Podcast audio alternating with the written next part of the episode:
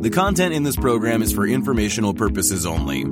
You should not construe any information or other material as investment, financial, tax, or other advice. The views expressed by the participants are solely their own. A participant may have taken or recommended any investment position discussed, but may close such position or alter its recommendation at any time without notice. Nothing contained in this program constitutes a solicitation, recommendation, endorsement, or offer to buy or sell any securities or other financial instruments in any jurisdiction. Please consult your own investment or financial advisor for advice related to all investment decisions.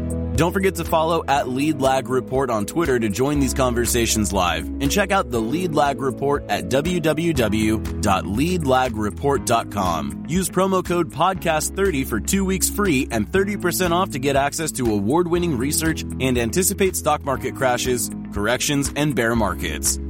And now, on to our Lead Lag live discussion hosted by Michael Gayed.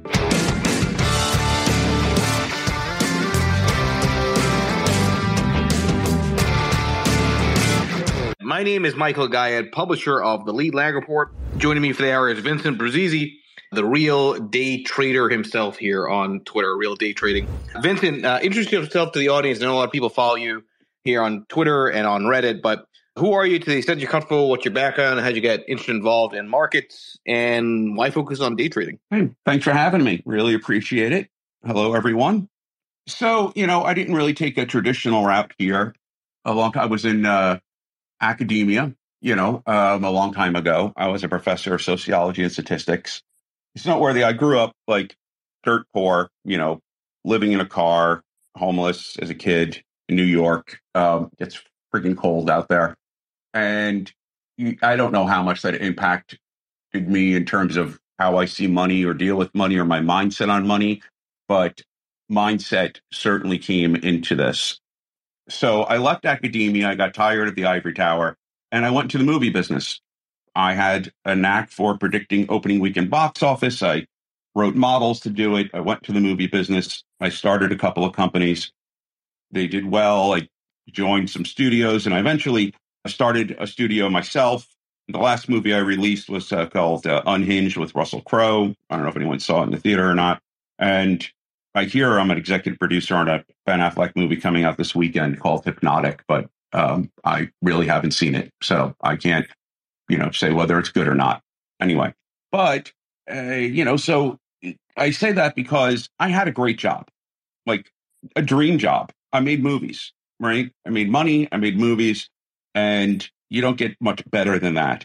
But the idea of being just completely financially independent just drew me to the market. And this was pre pandemic, pre the whole, you know, Wall Street bets thing, all that.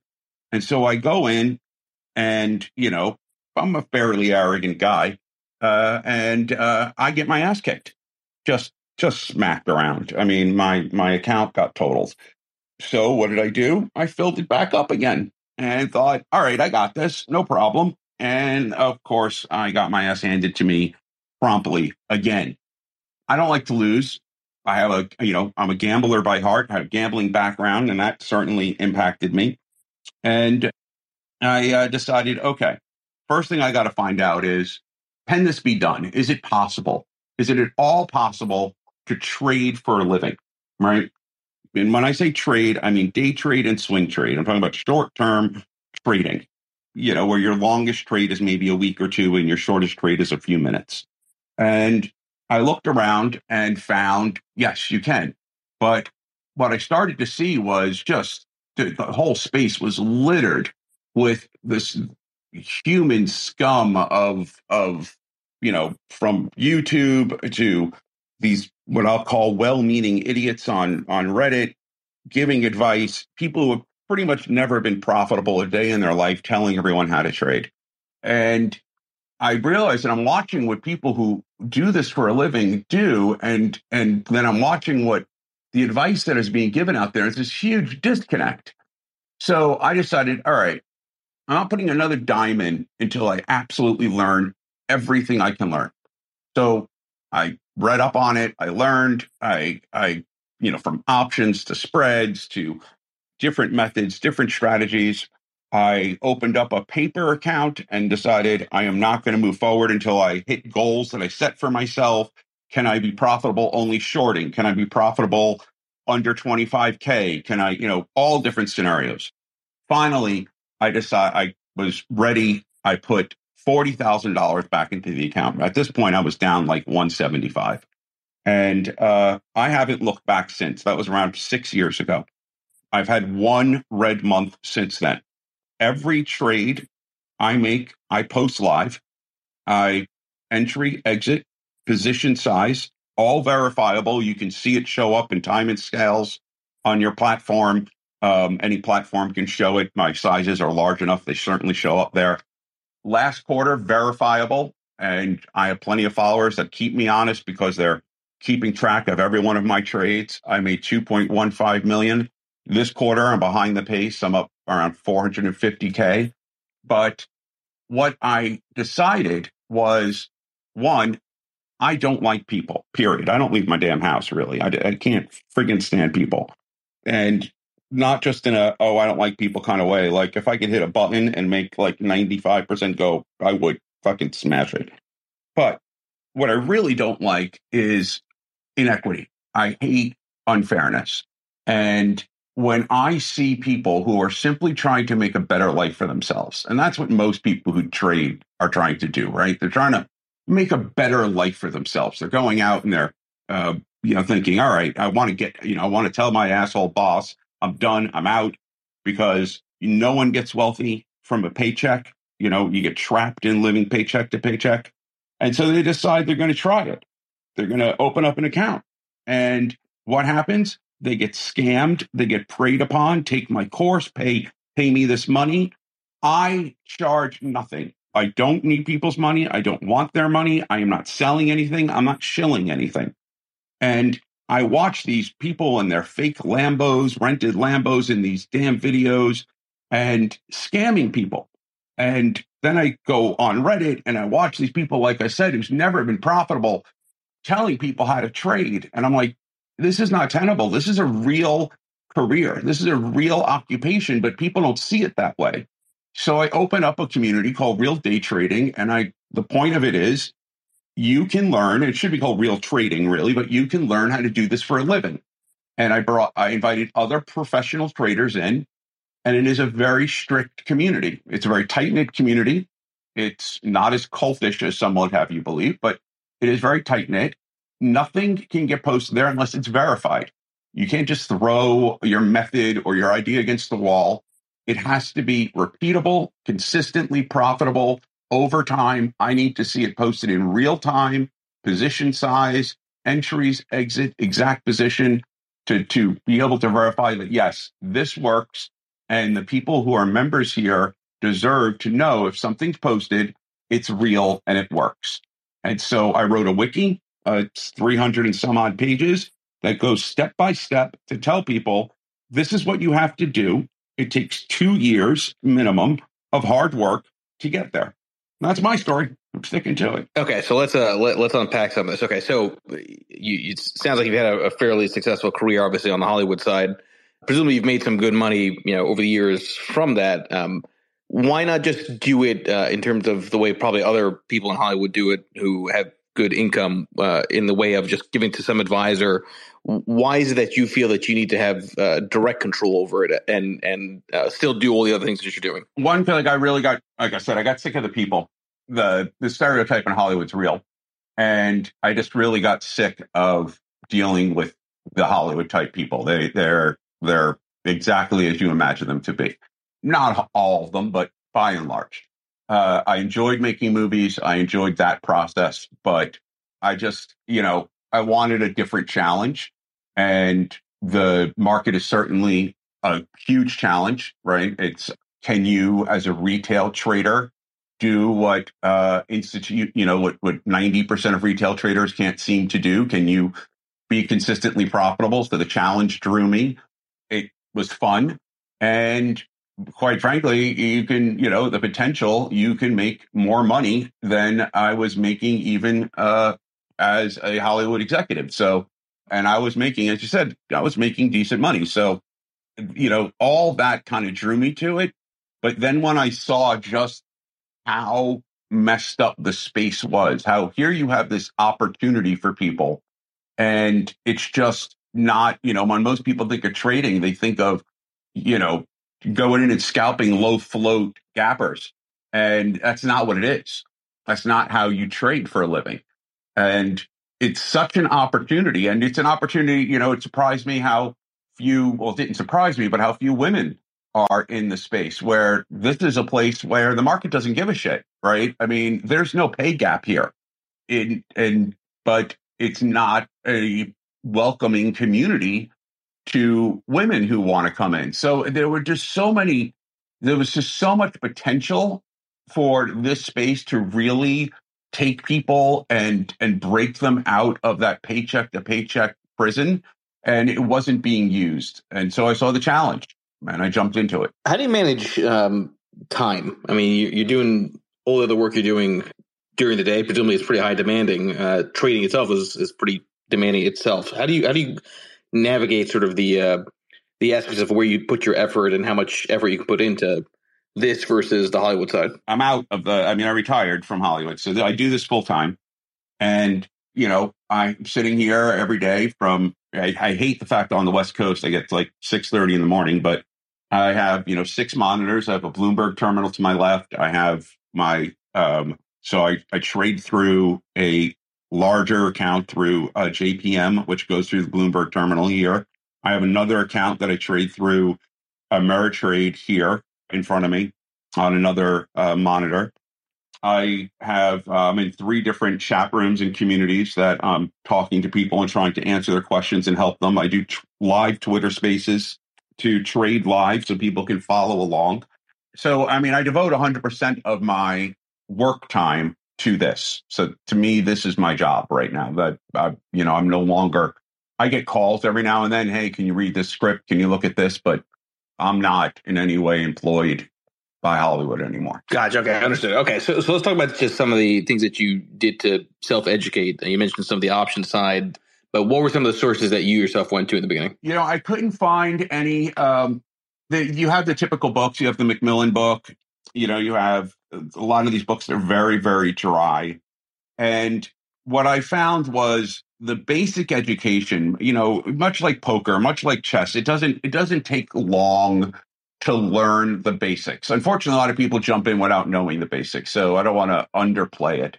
And as we all know, there's a difference between, you know, we all remember in college or high school where if you you know, memorizing it is one thing, but truly understanding is another. And a lot of people don't truly understand options, for example, and how they actually work and how market makers are are working the bid ask spread and all of that. And that takes time. But what what really hit me, and to me out there, Tom Hougaard really kind of hits the nail on the head. Mindset is 90, 85, 90% to put an arbitrary number on it, but a lot of trading, which is why you can, you know, everyone can look at the same support and resistance levels. Everyone can look at the same technicals and you have 90% losing money and 10% not. And, you know, traders, the mindset that traders have in life is quite literally the opposite mindset you need to be a successful trader. And one thing I found, which is interesting, is wealthy people, and I was surrounded by these people. And I'm I do well, but when I say wealthy, I'm talking about people who write the checks. And they have a different mindset that people who live paycheck to paycheck and grew up in a in an environment that was paycheck to paycheck don't have. When you grow up or live in a paycheck to paycheck environment, you have a mindset that thinks the moment something, for example, good happens, right? You get a raise or, you know, your fiance just, you know, said yes to you or whatever, something good in your life, you immediately think, when's the other shoe going to drop? When's some, when bad shit going to start happening to me? Right. Because that's what you're used to. You're used to it, the moment something good happens, something bad's going to happen. And then oddly enough, when things aren't going your way in life, your mindset becomes, this will turn around. I'm due, right? It can't it can't always be bad. Eventually something good's going to happen to me. And so bring that mindset to trading and what happens. The moment you're in profit, what do you do? I got to take profit. Why? Because the market's going to take it away. I don't want to lose this profit. You never went broke making a profit, right? Yeah, yeah, you friggin' have, uh, and you do. So you immediately think that other shoe's going to drop. I have to take profit. So when your thesis is proven right, you bail. And then on the opposite end, when your trade's going against you, what do you think? It's going to turn around. It's going to get better. It's going to it's going to reverse. And so when your thesis is proven wrong, you hold. And that really sums up the huge mindset disconnect. And it takes a long time to break that mindset. And it takes a whole process to do it. But if I had to boil it down, that is what in my learning process, that was the aha moment of, oh, okay, this is this is the problem. You, we're we're all taking profit too quickly and we're holding on to losers too long. It's oversimplified there, but that that's the issue that needs to be fixed. And on top of that, people have no clue how to read a macroeconomic environment. This market's a ticking time bomb right now. Right? I don't I mean people are out there with these bullish I mean seriously have have you seen the credit default swap numbers? Uh, have you have you seen how much money is being poured into TLT right now and into gold? It does, that does not not tell people something, but you know, people don't have a education on the macroeconomic environment, and with in, tools like Chat GPT and others, there's no excuse to not learn that stuff as a trader. I want to go uh, for a question. There's a lot that I, I, agree with you on as far as just sort of the the broader risks, which we'll we'll tease out. But if you're there, go ahead. We'll be back after a quick break. Hello, listeners. Michael Gayed here from Lead Lag Live. Are you ready to take a deep dive into market trends, risk management, and investment strategies? Then you need the Lead Lag Report. Our in depth analysis helps you understand the financial markets like never before. And guess what? We're giving you a chance to experience it at a discounted rate. Visit theleadlag.report slash leadlaglive and get an exclusive 30% off on your subscription. Don't miss out Level up your investment game with the Lead Lag Report. And now, back to our discussion. Great question. So, first, it is essential to me, in, in my opinion, that you have a trading journal, right? Um, there are many out there. I use TraderSync. I like TraderSync, but there are Tradervue. There, there are plenty out there that work. And the reason for that is I can look back at my last thousand trades, whatever number of trades, and see the statistics there. And I could see my win rate on certain setups. And when it comes down to it, you, you know, as a professional trader, you have to treat it like a business. And as a business, you have to say, okay, this is how much money I need to take out of my account as profit every month. And this is going to leave the base in. And to do that, there's only four numbers that really matter. It's what is your win rate? right? What is your average number of trades a day? What is the amount of money you're making when you uh, have a winning trade? What's the average amount you're losing when you have a losing trade? So your profit factor.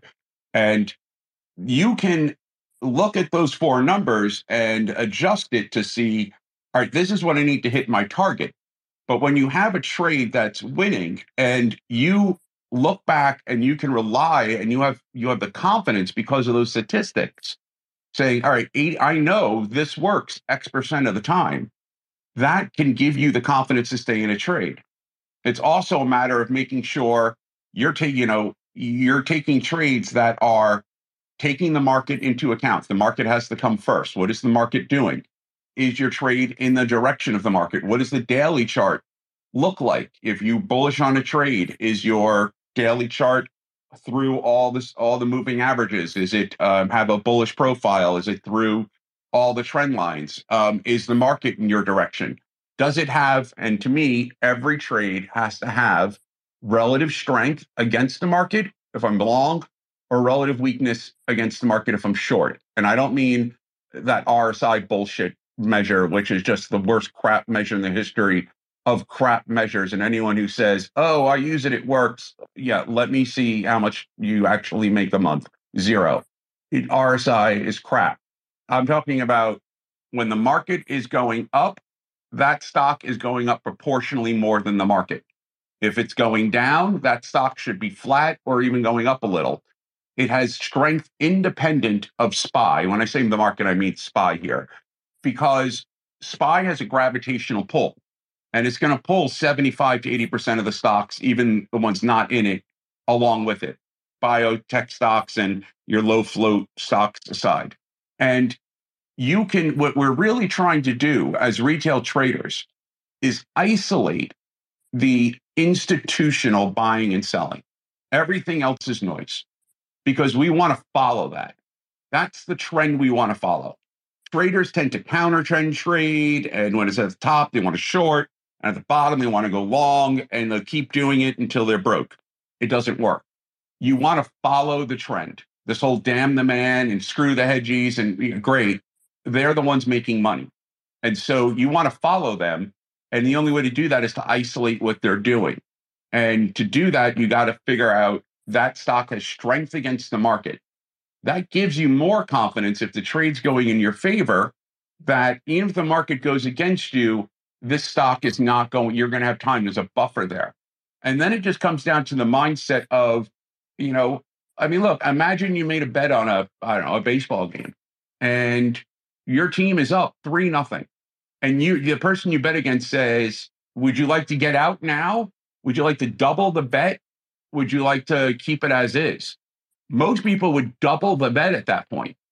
But in trading, when it's going your way and you're up now the uh, three nothing, you think, oh, I'll, I'll get out of it. I'll get out of that bet. You would never get out of that bet if you were up three nothing in that game in the fifth inning. You would you would press it. You would you would increase the money you have in that bet because your odds of winning now are like 80%. But in trading, because we remember all the times it's burned into our brains, all the times we were up and that it reversed on us, and we conveniently forget all the times it didn't.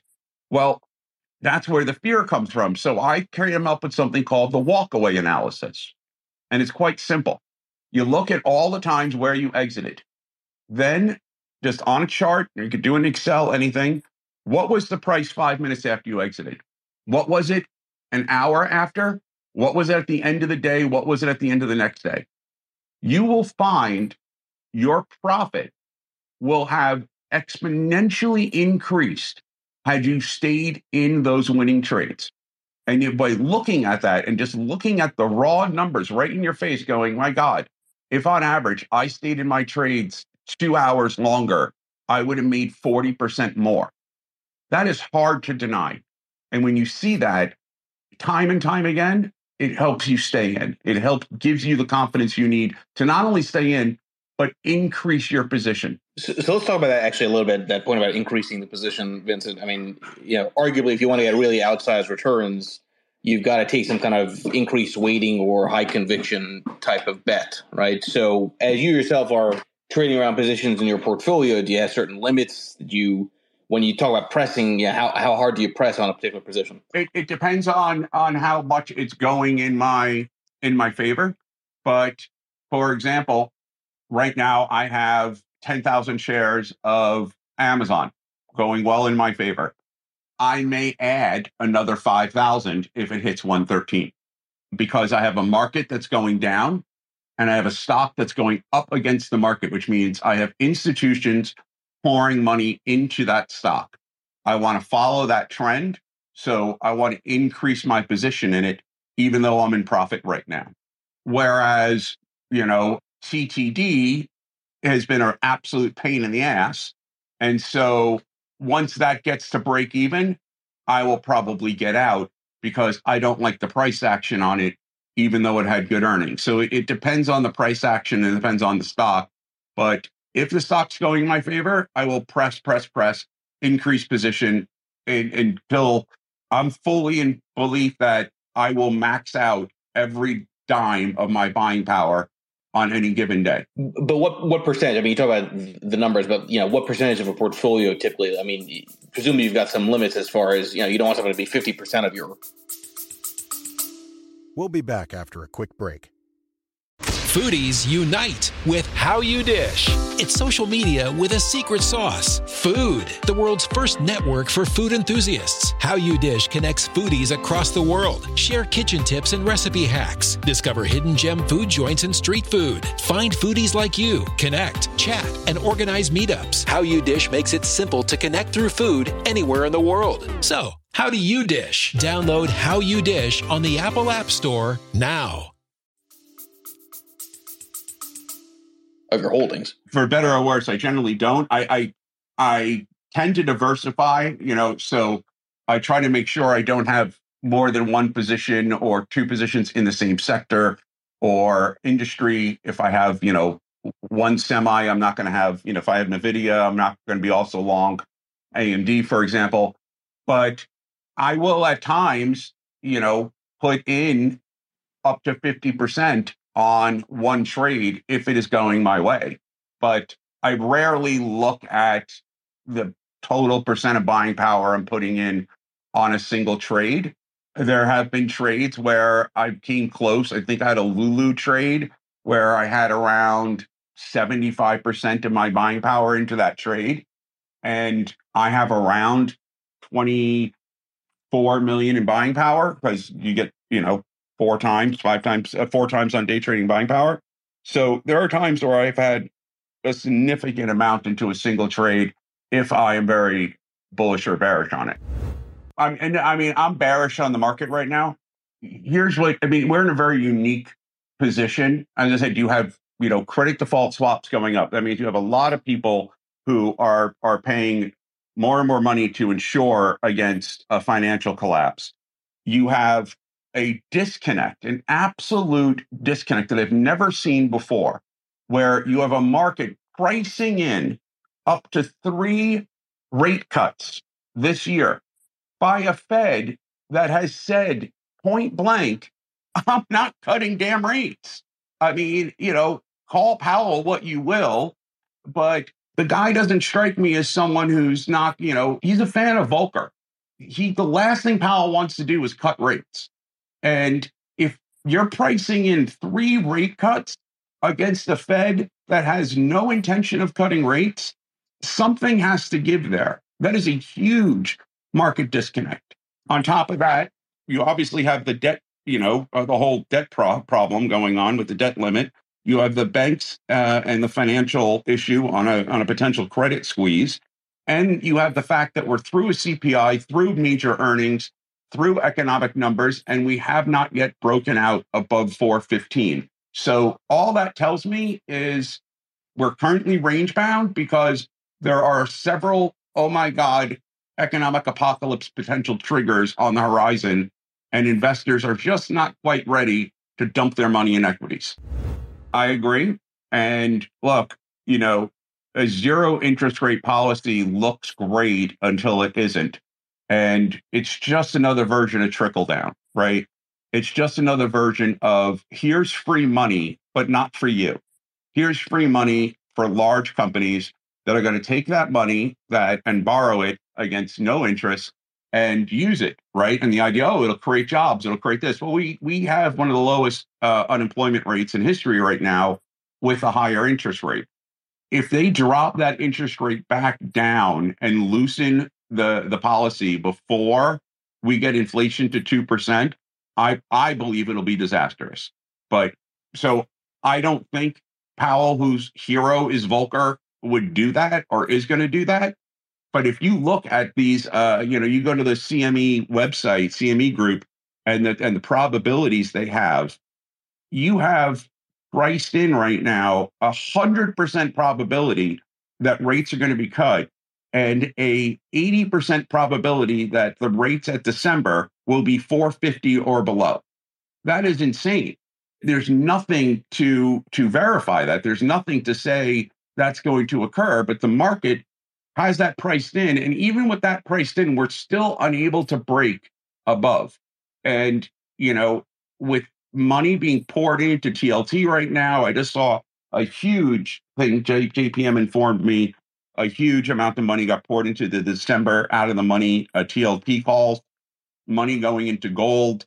You know, tend when billionaires tend to stop putting their money into equity and start putting it into oh shit money uh, safety, that that's usually a sign for me that um, at least on long term holdings, one should at the very least hedge themselves, get some VIX, get some you know get some spy puts, you know do something to hedge your long term investments in this environment. But also, it's it's it go, I go back to that that phrasing of pressing. You want to be you want to be careful pressing too hard on the short side because you and I both know that the speed with which markets move on the downside tends to be very different than the upside. So if you press too hard on the short side, you might be doing it too late. Yes. Yeah, and and that's why a lot of my my plays are very short term. To me, this is a short term trader's market.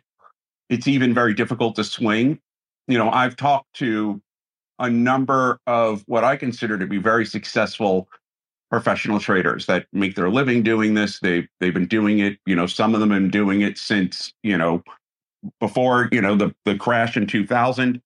That's way before my time, and they have all said one one by one, this is the hardest market they've ever traded, bar none. It is unpredictable. It is it you know bear markets by definition rely less on technicals. And technicals are a trader's bread and butter, right? Without them, you, you don't have anything. But bear markets are driven by external news more than bull markets are by far. And when you get these external news drops that come in, whether it's a Fed speaker that day coming and spouting off, or it's a a new news about um, the invasion in the Ukraine or anything like that, the market reacts. And at that point in time, it doesn't give a shit about your support and resistance levels. It'll blow right through them. So it becomes very difficult to swing positions in that environment. So what do you do in this in this period? I mean, presumably you don't have to you, U don't necessarily have to trade every single moment of every single day, right? I mean, I'm going to make the assumption that you sit out some periods, but what do you do in this kind of environment where things are risky, but the risk is also that uh, things could surprise on the upside too. You know, I take very short term trades. One, you know, so for example, today I grabbed uh, 10,000 shares of you at $32.09. I sold it at $32.59. That's, you know, $5,000 win. I shorted NVIDIA earlier this morning and now I just increased my NVIDIA short by buying um, in the money puts. Um, I will close those by the end of the day and take that profit. So I am really doing a very quick turnaround on these to maximize the take advantage of the volatility that I'm seeing, but also not leave myself open to the immense amount of risk that some of these overnights will have. With that said, I am taking some risk. I'm doing some earning plays you know, I shorted Disney, well, because I'm very familiar with it, before earnings last night. I went long on TTD before earnings last night. So I am doing some of those more risky plays because what I found was my monthly return was going down by about 15, 20% a month since the bear market started. So I had to find alternative sources of revenue other than the method I was using to make up for that for that downfall. And some of those alternative methods was finding an edge in doing some earnings trades. Talk about um, your worst trade, and uh, with the caveat that worst is not necessarily a function of performance, but something that maybe you would not repeat in terms of the way that you looked at that trade or, or the setup? Yeah. Uh, God, it was, it was one recently, about six months ago. So I short snow, right? And it looked bearish at the time. And snow starts going up, I think I shorted it was at like around 120, somewhere around there. And it starts going up. And I started out with 5,000 shares short. So then I I uh, averaged down, first bad mistake, right? At around 130. Now I have an average around 125 and 10,000 shares. It goes up again. I average down again. I held that stupid stock all the way up to around 170, taking a 40 some odd dollar loss on that trade because for some stubborn reason, I could not accept the fact that snow was not going to drop. And I felt the market was going to drop. I felt snow was going to drop. It was overpriced and it it just kept going up. And of course, what happened that literally the day after I bailed on that trade and took, I think it was like close to a $750,000 loss on it, the damn thing starts tanking. And within five days, it was pretty much back down to my entry. That wasn't fun. Yeah, no, and that's I mean that's going to happen. I, well, I think it's the other part too about going back to the name of the space around scams and and sort of the space in general. You rarely hear about people's losses, right? The, the scammers are not scamming based on the integrity of showing that they lose money. They're doing it based on the bullshit that they're winning every single day. A hundred percent, and you know that's why I tell people like one of the I mean one of the benefits not selling anything. They see all of my trades, good, bad, and ugly. They see my losses they see, you know, plenty of times I'll get out of a trade, take the loss, and then watch it turn around. It just happened on Boeing, which is that stock is the spawn of Satan somehow. It it like some weird black magic shit is going on with Boeing that that you just can't friggin' trade the stock. But they just watched me get my ass kicked on that. I'm a very big believer in if anyone out there is, is showing you a hundred percent win rate or 95, just shut the heck no. This is not how it works. And I have a standing challenge out there to any of those furus or scammers. Come trade me head to head and 100 trades. If you can out trade me, I have what, 10,000 followers on Twitter, around 40,000 on Reddit. I will 100% recommend whatever your damn service is to everyone. And they know if I recommend something, it it's good. So but if I beat you and outtrade you, you have to refund every single person who's paid you money to, to for you to scam them. As of yet, I haven't had a single taker. Wonder why. Let's talk about um, what would make you more optimistic. Um, so I'm with you on the treasury side. Listen, I've been very vocal myself. I think you know with my intermarket analysis approach that correction started third week of April. I say that based on breadth. I say that based on a lot of other intermarket dynamics. Utilities have not yet given sort of a real con- strong confirming signal of defensiveness. That also tends to be a leading indicator of tail risk. Treasuries are getting there. They're certainly acting more like that flight to safety type of dynamics. But what would cause you to to get uh, optimistic and take a real contrarian bullish bet? Is it as simple as markets crap out? Or does something else need to happen? You know, it, it would have to be a combination of of uh, obviously, obviously, first and foremost, I would need a technical confirmation there, right? I would need some technical confirmation that SPY, for example, is over 420 and staying there. So that that is first and foremost. I would need to see the market be able to do that. But on top of that, I would have to see some macroeconomic resolution, a continued decline in inflation without a uh, indicators that we're going to be in for anything but a mild recession. Right now, I do not have faith that it would be a mild recession, and nor do I have faith that we'll be at 2% anytime soon. But that could change, right? I mean, uh, unemployment has been very stubborn and staying, even though the numbers this morning notwithstanding, staying very tight. So it would have to be a combination of technical and macro support that says we're in a bull market and not just a bunch of those, you know, pain in the ass talking heads out there that love to change their message every other day about we're in a bull market, we're in a bear market. You know, one piece of advice I have people don't listen. Don't listen to them. Don't listen to the talking heads. Don't listen. You know, I, I use Trade Exchange because I have a, a a flow of news that comes and headlines, but turn CNBC off. Their their job is not to tell you what's actually happening. So technical confirmation and macroeconomic confirmation would get me confident. And then I would start you know, I would start buying long-term leaps in uh, leap calls in, you know, uh, certain stocks that I feel are strong companies. I'd sell calls against those leaps. I would start selling puts. Um, I don't sell puts on a stock unless I want to own the stock. So I would start doing that more often.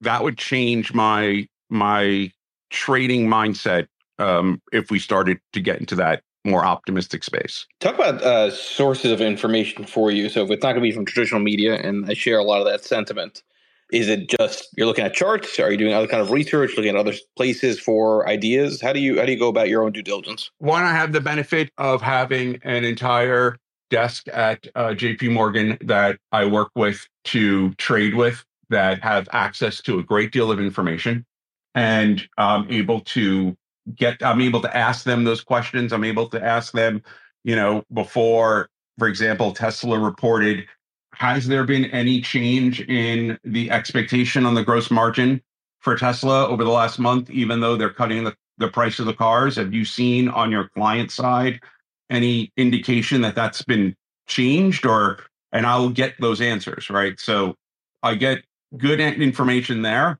And my policy is, is whatever information I get from there, I share. I do not believe I should be the only person. I should not have access to that information if everyone doesn't have access to that information. As you can see, this unfairness thing is very important to me. So if they tell me, I tell everyone else. They also offer things like exotic options and and the the advantage we can do a whole show on the advantages that people who have money have over those that don't. It's just sickening. I do not take advantage of anything that can't be done by a, a retail trader. I use Trade Exchange and I look at the headlines, and you know, part of it is experience, part of it is you know looking at. There's a difference between a recycled headline or a headline that's meaningful, a headline that's company specific, or a headline that's you know, I'm going to see 100 headlines about the talks on this, you know, the the debt limit going on. They're meaningless headlines. All of them are meaningless until we actually see and get close that there's some resolution there. And that's only going to happen when the CEOs of major corporations start calling these politicians and telling them, okay, enough, you need to stop fucking around and, and raise the limit. Then you'll see some action. Until then, those headlines, all they're going to do is trigger the algos and move the market a bit. But other than that, you know, I take them all with a grain of salt. What's um what would you say is your biggest piece of advice for you traders? You mentioned you've been doing this, I think you said for you know, started kind of heavily six years ago. You you learned along the way. Uh, what kind of things should people think about when they're at the earlier part of their journey? Stop expecting success. You're going to lose. You're going to lose for probably for two years. You can mitigate that loss by, you know, I recommend very strongly. First, you spend, however, usually take around six months paper trading, which I get there's no emotional connection to, but do it until you have a 75% win rate and a profit factor of two for three consecutive months. Three months. When you're finished with that, then go and trade only one share. One share, no more than one share. I don't care how much FOMO you get, one share. And then you do that until you have three consecutive months of a win rate of 75% and a profit factor to uh, uh, 2.0. Once you did and hit those benchmarks, only then should you put your money in and start trading and trade with a method that you now know over the period that you spent doing the paper trading and the one share. You should have been journaling all that, that you now have a consistent, repeatable, profitable method that's almost muscle memory with an edge. But more than that, that time spent, and it takes about two years to learn it and then hit those milestones, is resetting your mindset. It's resetting your ability to stay patient, to stay in winning trades, to get out of trades when you need to get out of them. It is setting your mindset back to zero and building it back up to what it needs to be. And only then put your money in. Coming in and thinking you're going to just open up an account, take your money, start buying calls out of the money call, lotto ticket bullshit, and and you're going to make money. You're not. You're, you you might have one or you just like you might go to a casino and win one or two times. You're going to lose in the end. It's not going to work. If you want to make money doing this, it's going to take time, dedication, effort. I've I've gone through graduate school.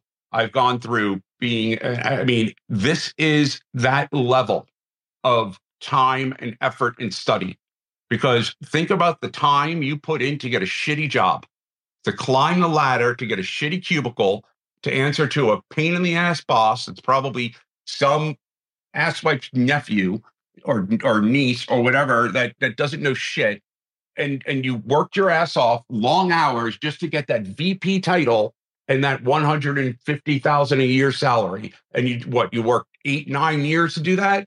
Well how much is it worth to you to be able to roll out of bed and if you have an internet connection to be able to have find complete and total financial independence and freedom? You think that comes by just opening up an account and going I got this no. It takes time. So my number one piece of advice stop expecting you know better and that you're going to make money. You're not going to make money until you learn how to do this and treat it like the job that it is. For the remaining few minutes here, um, Vincent, I, I'm going to assume that there are some parts of you know your prior life on the Hollywood side that you miss. What are those parts, if any? I mean, I, I, I get the cynicism, I can understand you know, without obviously being in it um, where that comes from, but there must have been some good things in your career that you look back on and and kind of miss a bit. Oh yeah. I mean, absolutely. I miss the creative process of it. I miss, you know, talking with a writer, going over a script. I miss seeing the end result on the screen, watching audiences laugh at a comedy, jump at a horror movie that I know I helped make. You know, so I miss seeing the the the, the fruits of your labor, I guess you could say in trading the fruits of your labor is money. That that's your, you know, it's kind of like almost like a video game. It's a score. Oh, I had a high score today. Great. But you know, making movies, it you get the movie in the end. And that is that's fun. It's as fun as it sounds. You're making a film. Eh, so I miss that. I miss being part of that process. I miss the challenge of you know, the reason I go by the name Hari Seldon is when I was a kid, I got obsessed with the Foundation series from Isaac Asimov. My youngest son's middle name is Isaac. And in that series, the lead character uh, comes up with a method to predict human behavior. And that's what I specialized in um, statistical modeling to predict human behavior based on that obsession. And I missed the idea of coming up with models and, and ways to predict consumer behavior and to market to them and come up with marketing campaigns as well. I headed up marketing at a studio and that was fun to come up with the trailers and then how do you how do you how do you micro target people? And the methods that we use to micro target if i tell you they're i mean you can imagine they're very they can be get down to creepy level but they're very effective. And yeah, I miss that. I miss the creativity of that process. How do uh, people find you, Vincent, and track some of the uh, work that you do and, and thought you have? Three different ways. One, I am a member of the One Option community. I I don't work there or anything. I, I help run the chat room, but the One Option community is to me the best trading community out there. If you want to ever join a trading community, so I'm always there. I'm in the Real Day Trading subreddit, and you can contact me there or on Twitter at Real Day Trading. So those three places, I try to answer everybody. And as long as they show that, hey, they've read the material, they've put in some work. If you have questions and need help, I'm here. But those three places, I'm very accessible.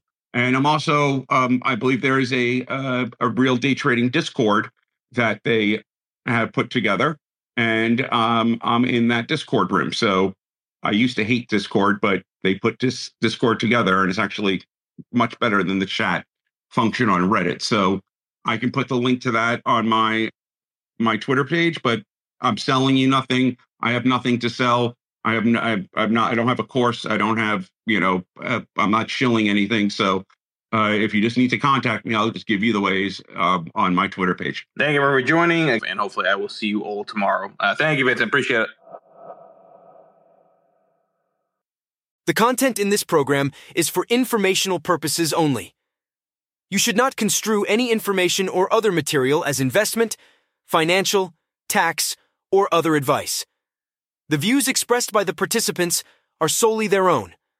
A participant may have taken or recommended any investment position discussed, but may close such position or alter its recommendation at any time without notice.